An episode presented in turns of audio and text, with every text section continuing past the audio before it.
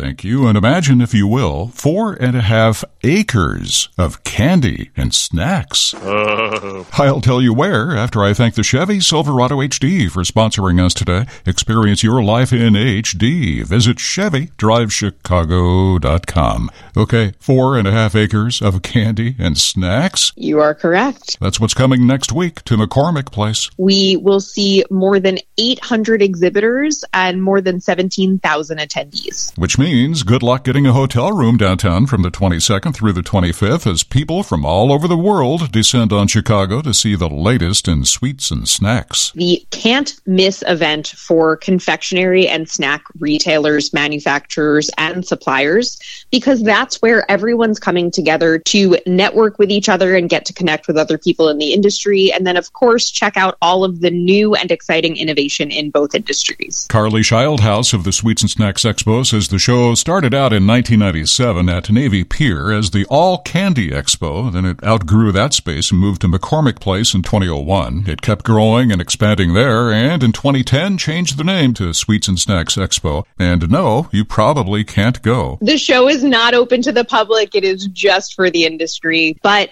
rest assured that everybody who's at the show is working hard to make sure that these products make it to shelves for consumers. But if you are among the lucky 17,000, you'll be able to see some of the old and some of the brand new. There are classic favorites available on the floor, as well as new and innovative treats, some of which haven't even made it to market yet. And kind of like the dog show last week, there is judging for the best in show. Some of last year's award winners include carrot bacon, oat milk chocolate bars, Nerds gummy clusters, and much more. Yeah, one of the much more that was a new product winner last year and is now on store shelves was a blend of sweets and snacks. Reese's Peanut Butter Cup with rippled potato chips thrown into the mix. And speaking of chocolate, on the food calendar today, it's National Chocolate Chip Day. I'm Steve Alexander, and that's the business of food on 720 WGN.